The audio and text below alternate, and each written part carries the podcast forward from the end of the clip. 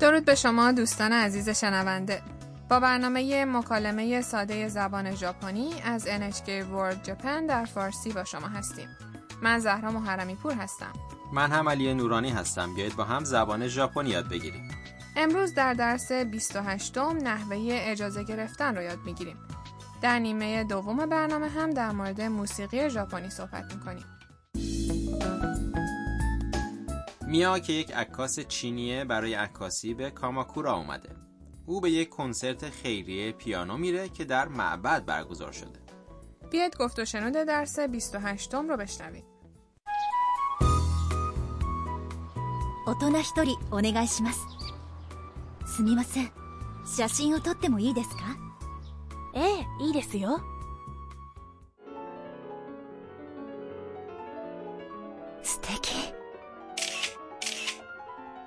客様ここから先はご遠慮くださいすみません حالا جمله به جمله جلو میریم میا به محل فروش بلیت اومده و میگه 大人一人お願いします یک بلیت بزرگسال لطف کنید او از فروشنده میپرسه すみません ببخشید 写真を撮ってもいいですか میتونم عکس بگیرم فروشنده جواب میده ええいいですよ بله اشکالی نداره میا تحت تاثیر اجرای پیانو قرار می‌گیره. ستکی چقدر قشنگه. میا اونقدر سرگرم عکس گرفتن شده که حواسش نیست چقدر به سن نزدیک شده. راهنمای سالن به او تذکر میده و میگه خانم لطفا از اینجا جلوتر نرید. میا از خواهی می‌کنه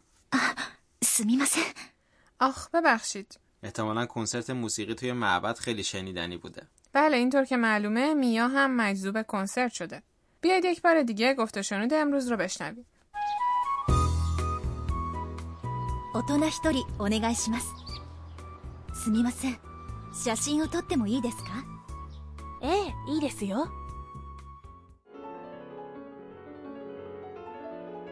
素敵お客様ここから先はご遠慮ください すみません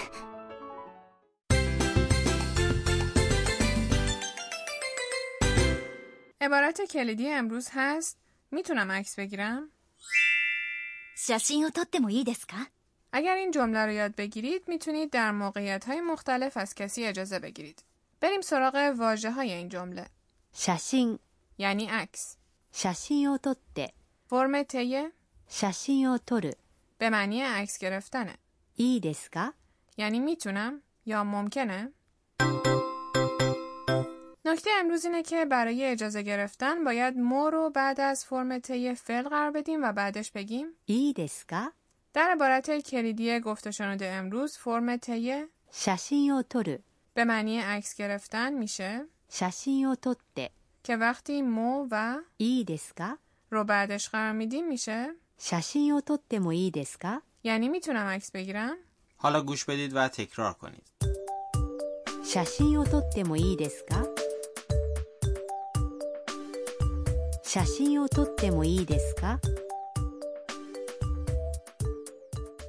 تونستید بگید؟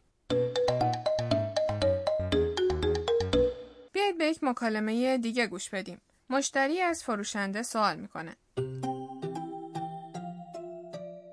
この服 試着してもいいですかもちろんです بیایید واژه های این مکالمه رو با هم مرور کنیم この服試着してもいいですか میتونم این لباس رو امتحان کنم؟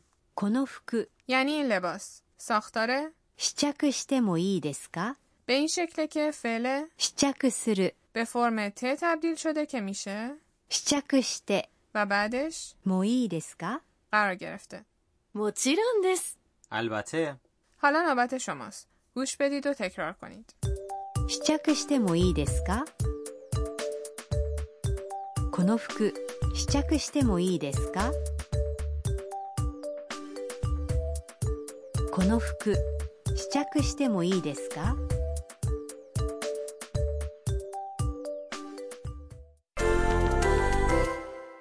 بیایید تمرین کنیم. فرض کنید در یک معبد یک باغ خیلی زیبا رو می‌بینید و می‌خواهید برای وارد شدن اجازه بگیرید. بگید می‌تونم وارد بشم؟ فعل وارد شدن میشه؟ هایر که فرم تش میشه؟ هایده هایده اول شما بگید بعد پاسخ درست رو بشنوید. هایده مو ای دسکا؟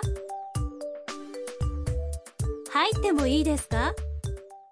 حالا تصور کنید که با تور به گردش رفتید و خیلی خسته شدید. از راهنمای تور بپرسید که می‌تونید استراحت کنید یا نه. فعل استراحت کردن میشه؟ یسم که فرم تش میشه؟ یسنده یسنده یسنده مو ای دسکا. یسنده مو ای دسکا. فکر کنم دیگه خوب یاد گرفته باشید.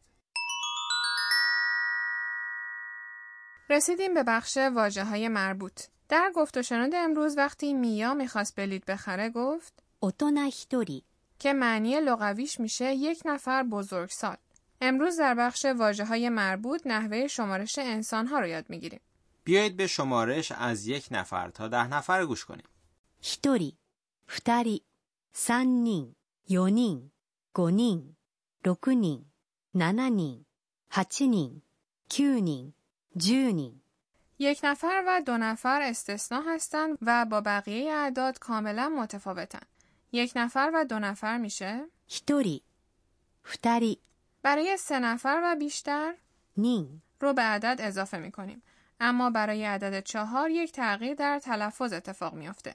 وقتی به عدد چهار یعنی 四、 نین رو اضافه می کنیم، حرف نی اول تلفظ نمیشه. یعنی به شکل یونین تلفظ میشه. در مورد عدد هفت هم باید بگیم که دو کلمه نانا و شیچی برای عدد هفت وجود داره که به هر دوی اونها می‌تونیم نین رو اضافه کنیم. اگر به نانا.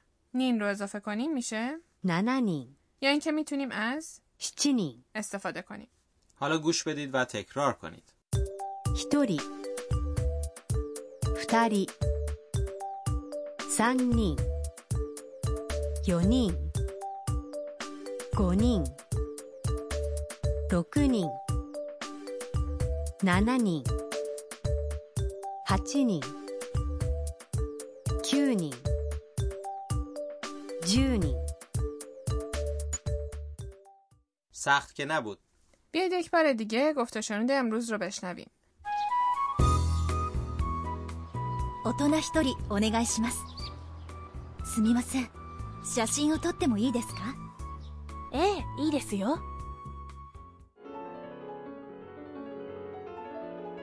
素敵。お客様、ここから先はご遠慮ください。すみません。マイクと一緒にポップカルチャー رسیدیم به بخش مایک و فرهنگ مردم ژاپن. مایک که اهل آمریکاست یکی از شخصیت های برنامه است که به فرهنگ عامه ژاپن علاقه داره. امروز در مورد موسیقی ژاپنی صحبت می‌کنیم.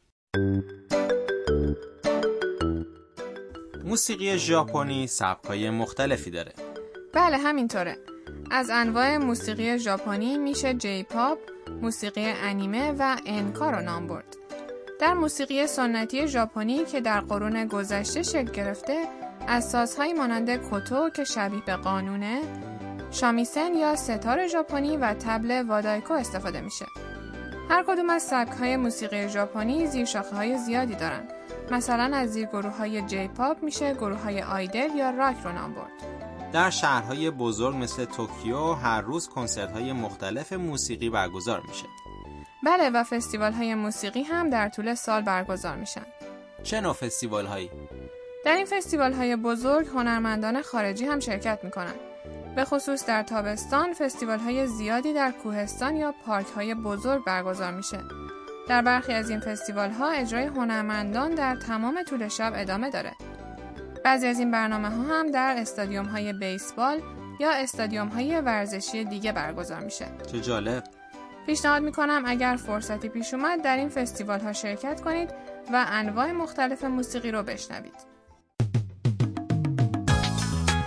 به پایان این قسمت از برنامه رسیدیم. امیدواریم که این قسمت براتون مفید بوده باشه و در برنامه بعد هم با ما همراه باشید.